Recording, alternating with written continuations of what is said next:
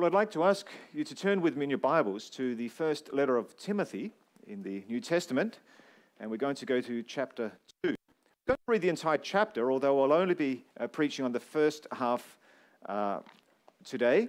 So next time I'll be going to the second half of 1 Timothy chapter 2.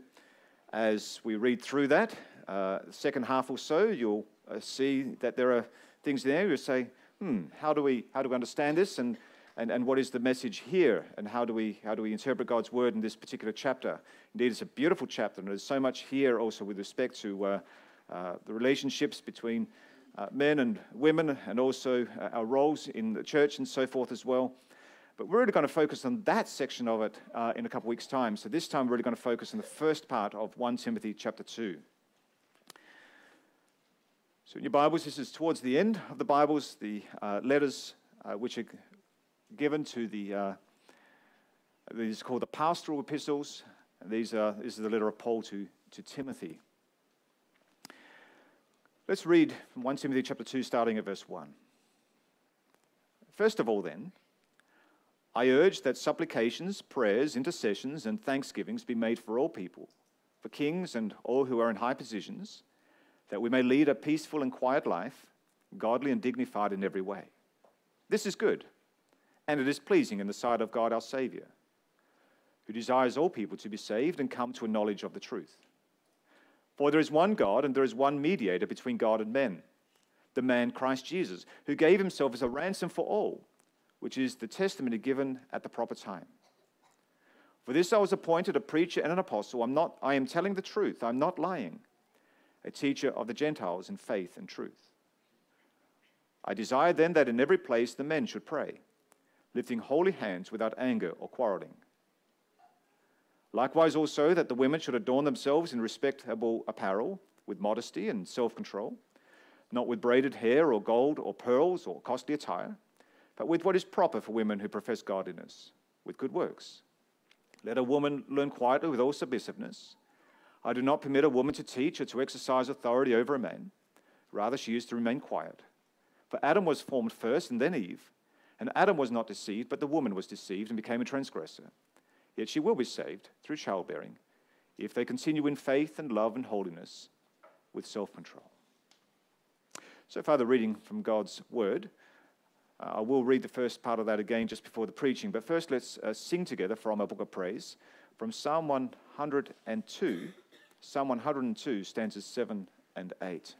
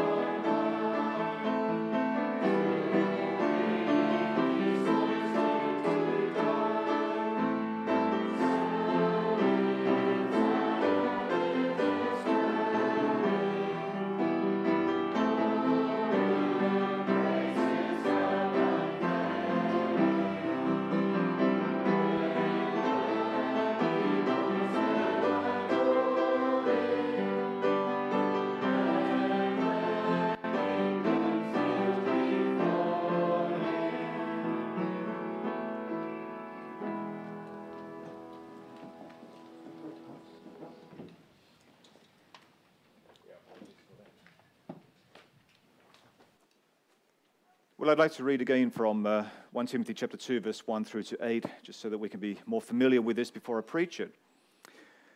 First of all, then, I urge that supplications, prayers, intercessions, and thanksgivings be made for all people, for kings and all who are in high positions, that we may lead a peaceful and quiet life, godly and dignified in every way. This is good. It is pleasing in the sight of God our Saviour, who desires all people to be saved and come to the knowledge of the truth.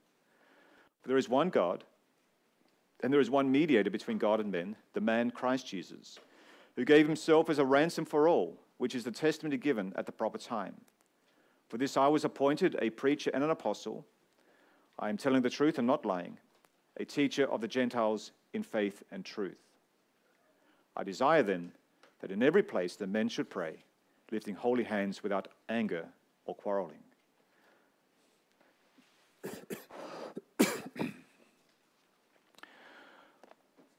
Well, brothers and sisters in Christ, there's a lot of things in the world to be praying for right now. If you just think back of this past week and uh, the things which came out in the news, the things which have happened in the world, uh, I think, for example, the shocking news of the, the assassination of uh, the previous prime minister from, of Japan, something which uh, certainly shocked the world and, and understandably so.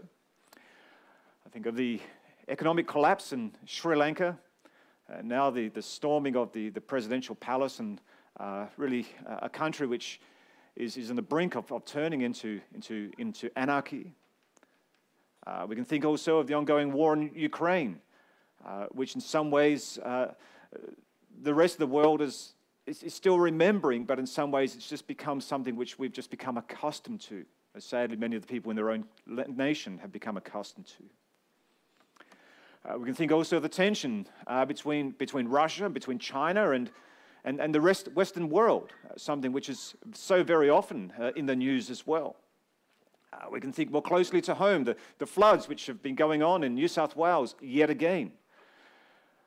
Uh, in the Australian, they also had some, some news articles also, the, the sad and the, the frightening anarchy in, in the indigenous community of, of, uh, of Wadeye in, in the Northern Territory. And, and we know of, of, of, so much tension and, and trouble that we have amongst various communities within our own nation. Uh, there's ongoing gun violence in, in all over the world, and certainly in the United States of America as well.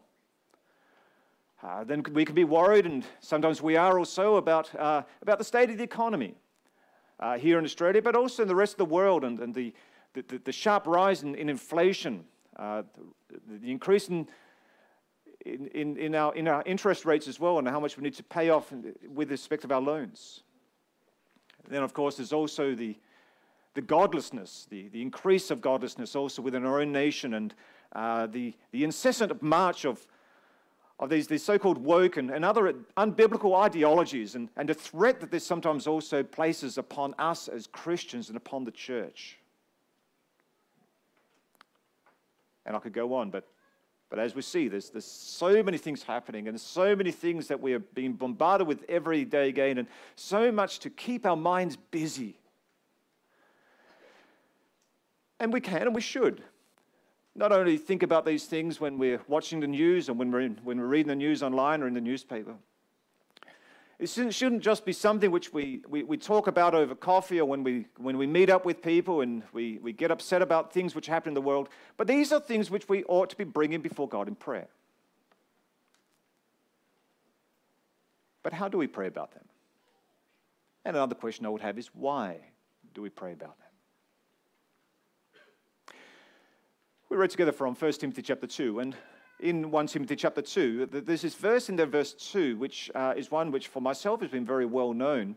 And that is that we are to pray for, uh, for, for, people, and it speaks also that we may pray for, uh, for kings and those in high positions. And it says this that we may lead a peaceful and quiet life, godly and dignified in every way. Uh, this is a Bible verse which, uh, for some of us, certainly for myself, has been a very well known one for many years. Uh, it's also quoted in one of our confessions, in the Belgian Confession, Article 36, like that, uh, when it speaks about the, the civil government. But we need to be careful that we don't just hear certain words like this and we just think about them in isolation of the, the context in which they're written. Because when we read this, we can say, well, uh, yes, we need to be praying about all these things, and we need to be praying about our government and all these things as well. Why? So that we can have a peaceful and quiet life. In other words, so everything's going to be okay with us, so that we can have a life of, of health, of wealth, of prosperity. Uh, we can just really just be at peace within our homes and within our church communities, cocooned from all of the, the mess and the trouble and the things which are going on in the world. And sometimes I get the feeling that that that's the way we pray or that's the way we feel. That is a, it's, it's, it's, it's a scary world out there. But so long as it's okay for us, well, that's all right. Now, it's true and it's clear that when Paul is preaching here and when he's, reading, he's, he's writing this, sorry, to Timothy, and he's calling him also and he's praying about that we may lead a peaceful and a quiet life, God, and dignified in every way, that he is praying for the peace of the church. He's praying for the, the well being of Christians. But he's not praying for the peace and the well being of the church and of Christians so that we can have this, this very cocooned, quiet, restful sort of existence in the rest of a world which is just going to hell. But we need to read this in the context in which it is. Now, last week I was preaching from 1 Timothy chapter 1. And in 1 Timothy chapter 1, uh, we read here about the gospel, about what it means to truly know Christ as our Lord and of our Savior, to know what it means for ourselves to be the chief of sinners who needs to be forgiven of that sin and indeed have a new life in Jesus. And what I want you to understand also is now that we're going to, to chapter 2, it's not like when Paul wrote his letter that he said, I've written chapter 1 and now I'm going to go to chapter 2. All these numbers and these chapters, these are simply things which have been placed later into these letters to help us in our, in our reading and, and breaking them up. For the Apostle Paul, this was just one letter. There wasn't this big gap between chapter 2 and chapter 1 and chapter 2. And so, what we need to understand then is that when he begins here in chapter 2 about, uh, I urge first of all then that prayers and intercessions are to be made, he's not in this way um, going to a totally new thing. But it's within the context of what we've already heard about in chapter 1. And indeed, it's also in the context of what we're going to hear about in chapter 2 as well. This is really important. Because as we begin to understand this and we learn to understand this, we realize that he's definitely and certainly not saying that we need to be praying so that we can just be isolated and insulated from all those things which are happening out there. But we are to be praying for the world, and we are to be praying for our governments, and we are to be praying for others, because the overriding, urgent desire of Paul and of us is that the world might be saved. And this is indeed also what we learn uh, from 1 Timothy chapter 2 itself. Because it's not just verse 2 that we may lead a peaceful, quiet life, but verse 3 goes on This is good and it is pleasing the sight of God our Savior, who desires all people to be saved and to come to the knowledge of the truth. And so, this is really what I'd like us to focus on because I'm convinced also this is what God would have us focus on when we come to this portion of God's Word. And so, the message uh, for this morning is this pray that all people might be saved and know the truth. Pray that all people might be saved and know the truth. I have two questions we're going to go through. First of all, who should we pray for? And then, second, what should we pray for? First of all, then, who should we pray for?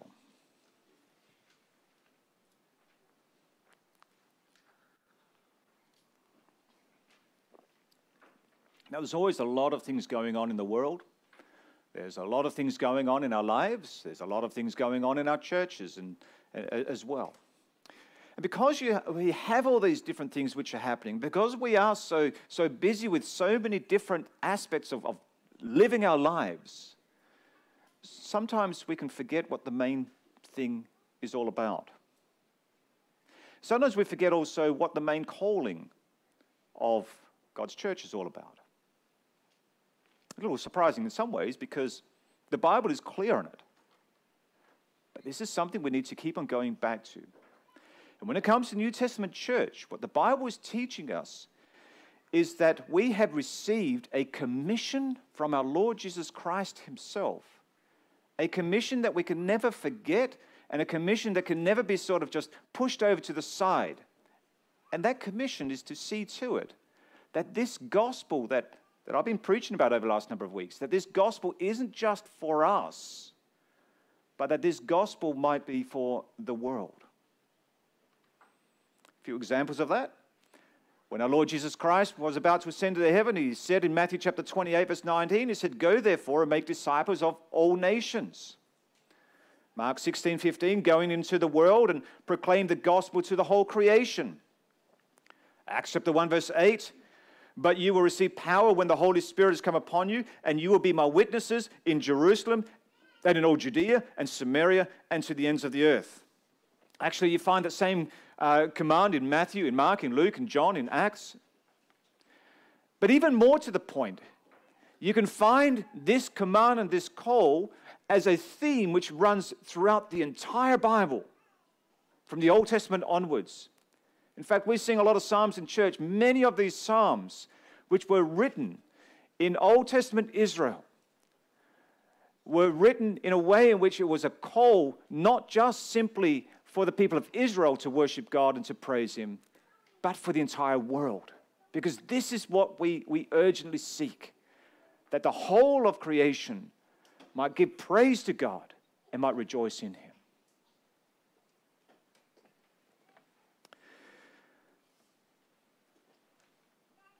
But the church, and you and I, can sometimes lose sight of that we can sometimes lose that sense of vision, sense of urgency for the gospel, and a loss of concern for the lost. And sadly, it's not just us, but we can see this happen again and again throughout church history. This is also the situation for that church in Ephesus, where this man Timothy was uh, the preacher and the pastor. It was also the situation there as well. When, when Paul wrote this letter to Timothy, Timothy was in the church of Ephesus at the command of Paul, and he was there to teach them and to preach to them the pure gospel. Because what had happened, this is what we already learned a little bit about in chapter 1. What had happened in, in, in Ephesus is that there are other people going around and they were clouding over the, the pure gospel, the true gospel message and teaching with other stuff. Some of it not wrong, and other parts of it very, very wrong. And so, what we learned in chapter 1 already is that people were making a shipwreck of the faith by listening and making up stories and, and endless genealogies and so forth. And so, one of the things they did is they went to the Old Testament and they went through some of those big long lists of names and of genealogies, and they began to to, to fabricate different stories about different people in there. And they became very excited about these sorts of things and how, how my family might be connected to that and so forth. Then they went on and they, they looked at all the different laws and they made different rules and regulations and so forth. Um, and so chasing bloodlines and, and, and tracing, sorry, bloodlines, going through genealogies, um, having these big discussions about rules and regulations and do's and don'ts and so forth, what ended up happening is that the gospel message was clouded over to the point that people didn't understand what the gospel was about anymore. And in the process of this, and this is really what was happening in, in the church of Ephesus, in the process of this, not only because they no longer understood what the gospel was all about, but also because they, they no longer understood who the gospel was for, that whole sense of calling others to repentance and to faith in Jesus Christ became a bit of a secondary, almost a non issue. And that kind of makes sense if you think about it, because if you start to go through genealogies and you try to link your pedigree and so on, because I come from this line, because these are my ancestors, that's why somehow I am one of the chosen ones. Who cares about the rest of the world anymore? Because I'm all right. And this is what was happening. But understand that the gospel is indeed for the world. And this is what our Lord Jesus Christ emphasized so strongly when he was about to ascend into heaven. This message isn't just for an elite group, just for a few people, but is indeed for all. And so, this is also what the Apostle Paul was instructing last week when we, we heard about the Apostle Paul saying he was a chief of sinners. I, I referred to Acts chapter 9, to the time in which he was, he was converted on that road to Damascus. And in, in Acts chapter 9, uh, the Lord had said to Ananias, uh, who was in Damascus, another man, that he, he said to him, This Paul, he said, and I quote, he is a chosen instrument of mine to carry my name before the Gentiles and kings and the children of Israel. In other words, Paul's task wasn't just to, just to hold on to that gospel for himself and, and believe and, and, and, and be in a little cocoon so he could safely end up getting to heaven eventually. His task was to go out into that wide world and to preach. Yes, he was to preach to Jews, but he was also to preach to Gentiles. He was to preach to slaves, and he was also to preach to kings. He was to be concerned about the salvation of everyone. He was to see to it that all would hear the gospel with the desire and with the prayer that they might come to a knowledge of the truth. And this is also why Paul himself emphasized that in chapter 2, verse 7. He says, For this, for this I was appointed a preacher and an apostle. I'm telling the truth, I'm not lying. A teacher of the Gentiles in faith and truth. That's verse 7. And now, when he writes to Timothy, he wants Timothy and indeed the entire church of Ephesus and then also us who are reading this letter to have that same concern as he had and as he was called to have. The concern that we would not only worry about ourselves, that we would not only be worried about our inner circles, that we would not only be worried about our own personal families, that we won't only just be worried about who's coming here to Melville Church today, but that we'll be living in such a way that, and we'll be praying in such a way that we will be concerned for the entire world. You see, and this is important for us to understand because it hasn't to do with our vision and it hasn't to do with our understanding of who we are and what we are here to do in this world, what we're here for. And so, this is what the Apostle Paul is commanding Timothy in this letter.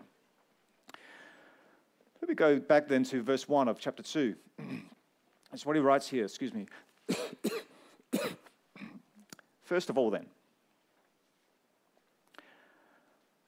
I urge that supplications, prayers, intercessions, and thanksgivings be made for all people. So, what Paul is saying here is he's saying, I want you, Timothy, and I want the church of Ephesus, I don't want you just to pray for yourself and for the people closest to you. I don't want you just to be concerned about them, but I want you to have a love and concern that spills over your own community, that spills over uh, your own city, that spills over those things with which you are personally connected with, that your love and concern might go out to the entire world. And so I want you to pray for Jews. I want you to pray for Gentiles, for heathens, for for those who don't know God at all. I want you to pray for the rich, and I want you to pray for those who are poor, and I want you to pray for those who are black or white or whatever, and I want you to pray for all people. Don't limit your concern, but pray for all people everywhere. Not only that, he says, I want you to see to it that these prayers are to be the highest priority of all. First of all, then, he says, I urge that supplications, prayers, intercessions, thanksgivings be made for all people. So, what that leads here is that praying is not just something for us to do as an, as an incidental, but praying is to be central to our lives and to our worship. And notice also then uh, how he heaps up different words which really say the same thing. Uh, but there's just different aspects to what praying is all about. First of all, the word supplications. A supplication is a request. You're, you're asking things from God. Uh, when we have those supplications, it means that we're going to be specific. We're going to be praying specific things about specific people. Then he goes on about prayers, that's just a more general term. Uh, and, and that word also reminds us of, of how we are to come to God, because indeed we are approaching the holy throne of God. This is not just sort of casual chat to a neighbor, but this is a praying to Almighty God Himself. And we're going to call on Him, we're going to praise Him, we're going to thank Him, we're going to plead to Him. Another word here is intercessions. The supplications, intercessions are very similar. Uh, we, we're going to submit our requests about others, and this is the intercession. We're praying for others. And then finally, also, and thanksgiving, giving thanks for all that God has given, and especially for the gift of His Son, our Lord Jesus Christ, who is our mediator, who gave Himself a ransom for all, and through whom all men are saved. And so, what he does here, with what Paul is writing here, is, is that I urge that supplications, prayers, intercessions, thanksgivings be made for all people. And so he's given these different words, but don't have the idea then that these are so very, very different. These are just different ways to describe what prayer is all about. And what you're called to do then is to fervently and earnestly call upon the Lord, and in our calling upon Him, to pray, He says, for all people. So, the first thing I want us to really reflect on is how is that in your life and in mine and, and in, the, in the context of Melville Church? Praying's one of those things where, on one hand, it's a very simple thing. Typically, we'll fold our hands and close our eyes, although we'll see in verse 8 that doesn't have to be that way. And we can go and pray to God. We have certain prayers like the Lord's Prayer, where Jesus himself said, This is how you ought to pray. We know, and our Lord Jesus Christ also said, you don't need to have some fancy degree, or it's not for you to heap up empty words and special phrases, but just come and speak to Him. And so, really, we'd think that praying is the simplest thing at all. But you and I know that, that in practice, praying and to have a life of prayer and to to be devoted to prayer and to be uh, meaningful in our prayer is something which, which is a challenge to us. Not always and not in every time, but very often in, in times in our lives, this can become more of a challenge. And we do need to worry about that. We need to worry, question that also is how come? Because when you go through the scriptures, you'll see there are times in the scriptures in which prayer was something which which was really a clear characteristic of God's people. And the example which I'd like to give you here is the day of Pentecost, and immediately the church immediately after that. What we learn there from, from Acts chapter 2 and, and, and beyond that as well is that the church was devoted to earnestly coming together for prayer. And then when we have the apostles, such as, apostle, uh, such as Paul, but also others as well, uh, we have, it's very clear that they have times in which they regularly set aside to pray. I think of Acts chapter 10, for example, with the Apostle Paul. I'm quite sure on that one as well. Uh, think also of the letters that Paul writes. Very often he begins his letters by saying, I thank God through Jesus Christ for all of you, making mention of you in my prayers.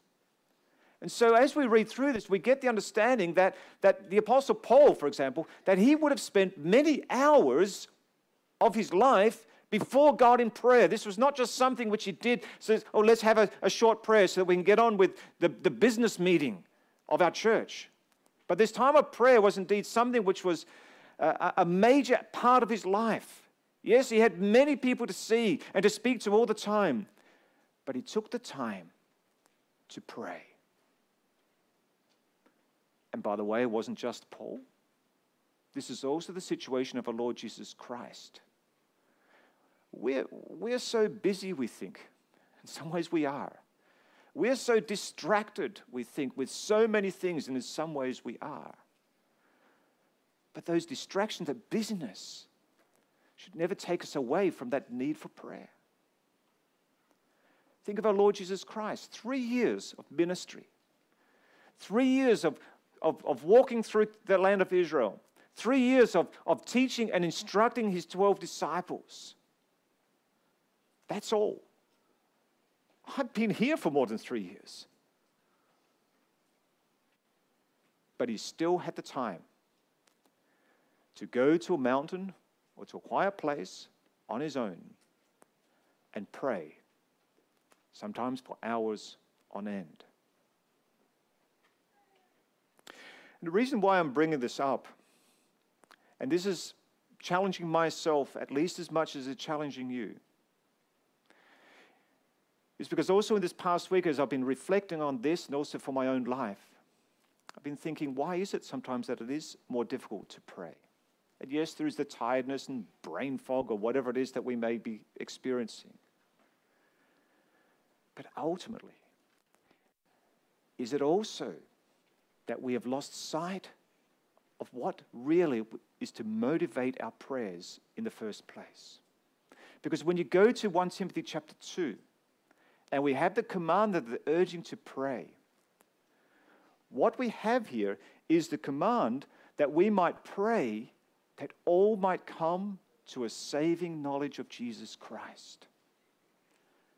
The command to pray, therefore, is firmly connected and entwined with that missionary command that the church has received, and yes, that each one of us have received, that we might have that desire that all men might come to a knowledge of the truth and that they might be saved.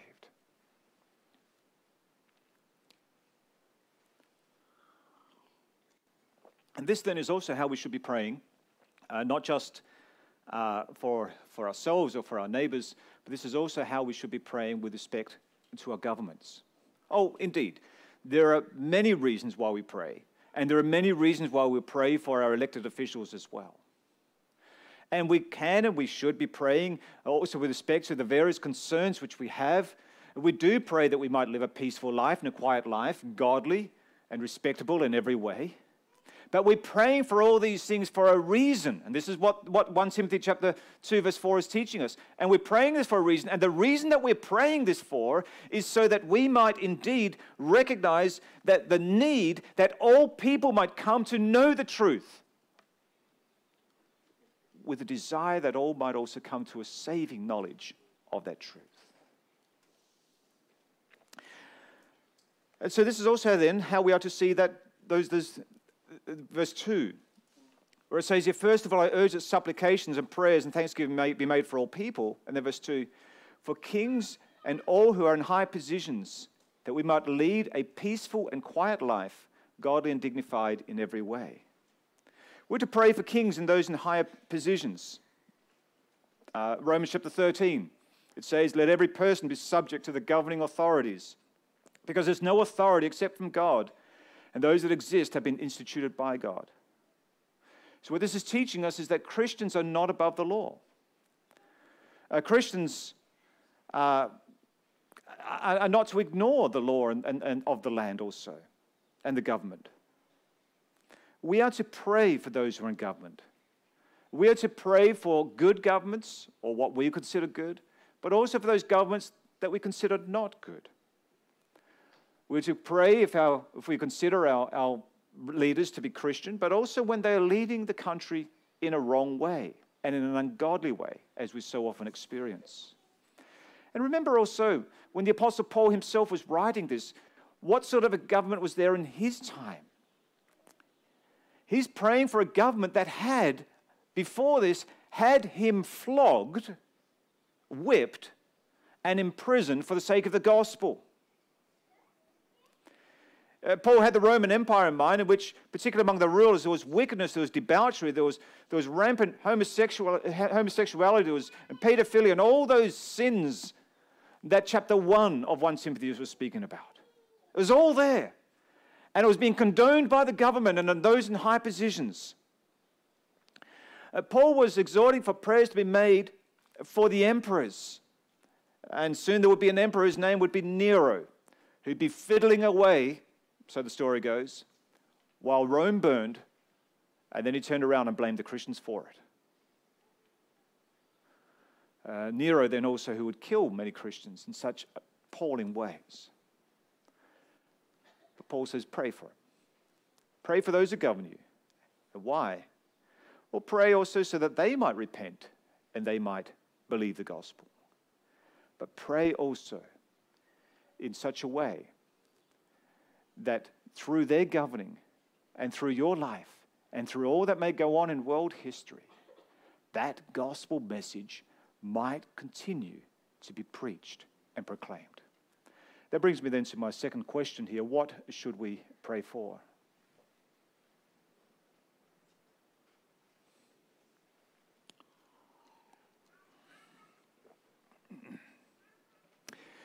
1 Timothy 2, verse 1, the, the Bible simply states that prayers are to be made. Verse 8, however, it tells us who are to make these prayers in the church of God. And it's something we'll, we'll, take note of even before we go to the second part of chapter 2, which will be happening in, in a few weeks' time. I desire then that in every place the men should pray, lifting holy hands without anger or quarreling. Uh, this word here, men, is in distinction to women. Uh, it doesn't mean that women shouldn't be praying. The Bible itself teaches us that women must be praying, and the Bible also records the prayers of various women. I think, for example, of Hannah in the Old Testament. I think of Mary in the New Testament. What this does mean, however, that is, in the Church of God, men and women have different roles to play and it is indeed the man as a spiritual leader who, who should be leading, really, overall, the, the, the church and families also in prayer. And the reason why I raise this already now, even though we'll be focusing more on this next time, is because it is so important that we as men take this seriously. So often, when we come to these sorts of passages we would like to speak about feminism and about women who are doing this or that. But this is a message to you, men. This is a message to you, first of all, in your homes. It's a message to us also in Melville Church.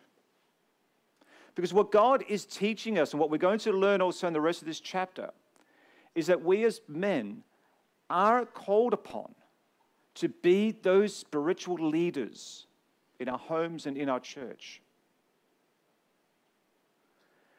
And it's also in this context then that we are called to pray and to lead our families and yes, to lead our church in a God fearing way.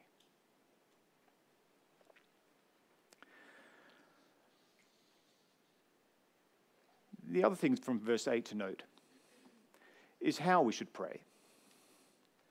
He says, I desire then that in every place the men should pray, lifting holy hands without anger or quarreling. The Bible makes it very clear there are different ways that we're to be praying. And amongst different Christians in different times of church history or so, and also now, there are different ways.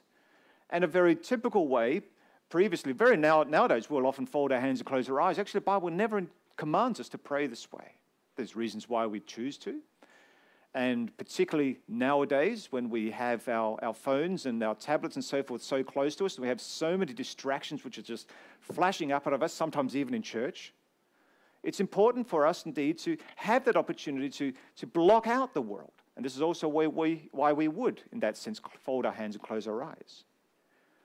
But throughout the history of the church and the history of God's people, to stand with your hands in the air raised to heaven was indeed a very common way and a posture for prayer. But what is really at focus here is, is our piety, our call to holiness. And also, then, also what is focused on here is not so much the lifting of our hands, but to do so without anger or quarreling. And so, what this is also teaching us is that that those of us that, as men that when we are praying that we are seek to, to, to pray that we might be godly in all things and certainly here in church also. To be blameless to be holy to be reverent. We're going to get back to this again in chapter 3 when it talks about the, uh, the expectations of those who are office bearers in the church. But already now we're taught about the holiness which is required of us when we come before god in prayer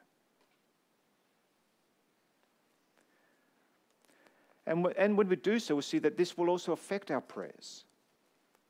Because as we do these things, we'll no longer be praying with a view to ourselves and our own comforts, but we'll pray for others in a way that is good and acceptable in the sight of God our Savior. Because the purpose of our prayers is not for us, not even that we might live a quiet and peaceful life, not that we might be indulgent and self fulfilling life, that is, but the purpose of our lives for all men and also for kings and those in authority is that the gospel might be preached, that men might come to a knowledge of the truth, and that people might be saved.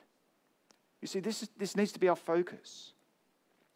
This needs to show how we are to live and, and how we are to pray. Yeah, we pray for kings and we pray for those in authority. We pray that we may live a quiet and a peaceable life. But we're doing so so that God's word might be proclaimed and preached, not just here, but to the world. Now, I said at the beginning of the sermon that that, that verse about living a quiet and peaceful life, that this is sometimes misunderstood. In some ways, I've also misunderstood this as well. I mentioned also that this article, this is, I think I mentioned anyway, this is also quoted in Article 36 of a Belgic Confession.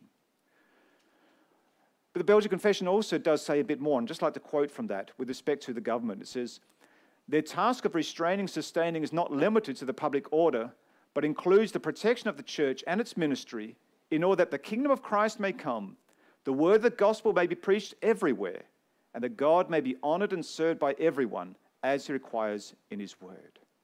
And that's really what we're praying for and what we should be praying for. That the gospel may be preached everywhere, that God might be honored and served by everyone as he requires in his word. This is why we're praying for our governments. This is why we're praying for our kings. This is how we are to be praying. So, yes, there are so many things going on in the world. And even in this past week, you know, an assassination of an ex prime minister, um, the floods going on in New South Wales, uh, terrible things going on in, in some of our indigenous communities. These are really very real things, and we are to pray for these things and for peace in Ukraine and for all those things, and we should. And we, we are eager to see uh, God's, God's mercy upon a sinful world in these circumstances. But we're doing so with a desire that because and through the peace and even the prosperity we may receive, the gospel might be preached and it might be believed upon. This is why it says in verse 3 and 4 This is good and is pleasing the sight of God our Savior, who desires all people to be saved and come to the knowledge of the truth.